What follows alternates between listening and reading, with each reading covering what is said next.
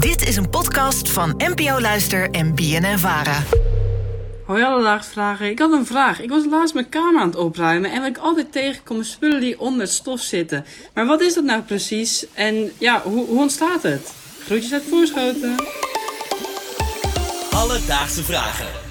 NPO Luister. Jack uit Voorschoten, dankjewel voor je vraag.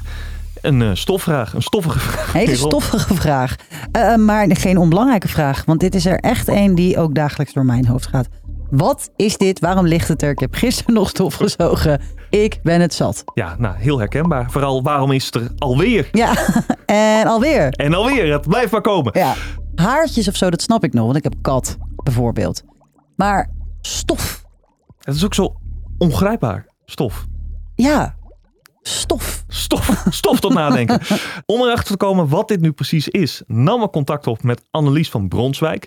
Zij is emeritus hoogleraar gezondheidstechniek voor het gebouw. Dat deed zij aan de TU Delft en zij weet dus alles over dit onderwerp.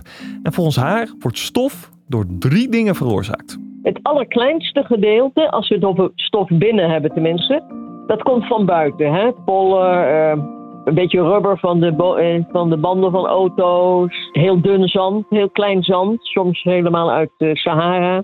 Maar het allergrootste gedeelte binnen komt eigenlijk gewoon van een slijtage van kleding en van onderdelen van, eh, van je huis. Want dat, daar schuren altijd kleine stukjes af. En als het over bedden gaat of als het over eh, gestoffeerd meubilair gaat, dan is het grootste deel van stof zijn kleine schilfertjes van mensen, of misschien wel van de kat of de hond, als die er ook op mag liggen. Ieder mens verliest zo iedere dag, over de hele dag genomen, 1 tot 1,5 gram kleine huidschilfertjes. Ja, en die komen terecht daar waar je zit of waar je loopt. Dus daaruit bestaat stof. Nu ik dit weet, eh, vind ik het eigenlijk nog nader, stof. Ja, ik, ga, ik blijf heel erg hangen op, op banden. Stukjes rubberbanden. Wat de hel? Ik had echt een hoop verwacht, maar dat niet. Ja, Dat klinkt niet goed Nee, zo, precies. om in te ademen. dat dacht ik ook. Want als je allemaal hoort dat er bestaat, ja, dus die stukken rubber, Er zit gewoon stukken rubber naar binnen te ademen. dat kan toch niet goed zijn? Dat kan toch niet gezond zijn? Hoe zit dat, Annelies? Zolang je nog door je neus ademt, zul je de meeste stofdeeltjes daar wel vangen. En de neus die verwijdert ze wel, want je gaat je neus wel snuiten. Hè? Of het loopt door en je slikt het, slikt het in. En in de maag maakt, kan het dus helemaal geen kwaad. Maar er is wel één maar bij. Zo ongeveer een, een kwart van onze bevolking heeft de aanleg om een atopisch astma of constitutioneel eczeem of rhinitis, hè, dus neusloop of neus te ontwikkelen. Voor, voor hen is het stof in huis vaak wel vervelend. Eh, daar kunnen ze klachten door krijgen. En dat hangt er een beetje van af hoe vochtig het in huis is. En dat vochtige, dat hangt er weer van af hoe goed je ventileert, vooral in de winter. En ja, vanwege energiebesparing doen we dat wat minder. Dus je ziet nou ook wat meer astma en constitutioneel eczeem en rhinitis. En nogmaals, zo'n 25% van de bevolking heeft daar aanleg voor. En een 10% van de bevolking heeft daar dus last van. Dat betekent eigenlijk dat als je er zelf geen last van hebt, dat je dan ongetwijfeld bezoekers krijgt die er last van hebben. Maar wat moet je nu doen? Het moet dus vocht, zo vochtig mogelijk zijn eigenlijk. Eigenlijk gewoon ventileren. Ja, precies. Maar dan, want daar gaat het van liggen. Ik ben nu zo bezorgd dat ik in mijn hele leven gewoon een soort Toyota heb opge opgeademd. Nee, ventileren, dat is goed voor, goed voor de stofdeeltjes. Dan Ja, eh, dat snap waait het ik. lekker door. Ja, oké, maar het waait ook naar binnen. En naar buiten. En weer naar binnen. Stof, we moeten er gewoon mee leren leven. Alledaagse vragen. Ik ga toch eventjes op dit onderwerp door, Merel. Want als jij stof wil weghalen, waar doe je dat dan mee? Ehm, stofzuiger. Vond ik, vind ik een hele goede uitvinding Ja, op nou, het gebied van stof. Dat is ook exact waar ik naartoe wil. En zo'n, eh, je hebt zoiets waar stof aan vast blijft plakken. Zo'n soort Zwiffer. Swiffer dingetje. Geen Ja. product placement dit. Nee. Maar goed, ik wilde even doorgaan op die stofzuiger. Mhm. Eh, want ik was vrolijk met Annelies over stof aan het praten.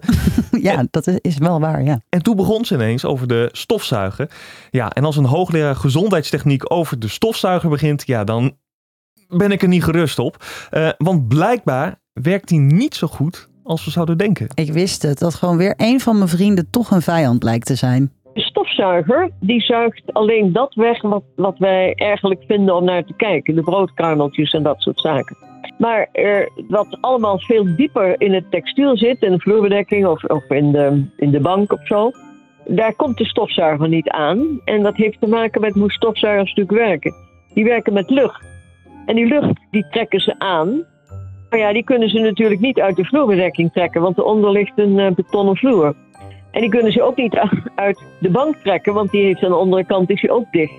En daarom komt de lucht waarmee de stofzuiger reinigt, komt altijd van bovenaf, om zo te zeggen, en pakt alleen het bovenste deel van het oppervlak. Ik zit nu in onze studio rond te kijken en ik denk... nou, hier ligt wel een sedan aan, aan rubber. en wat, nou ja, stofzuigen helpt dus niet. Nee, we moeten luchten.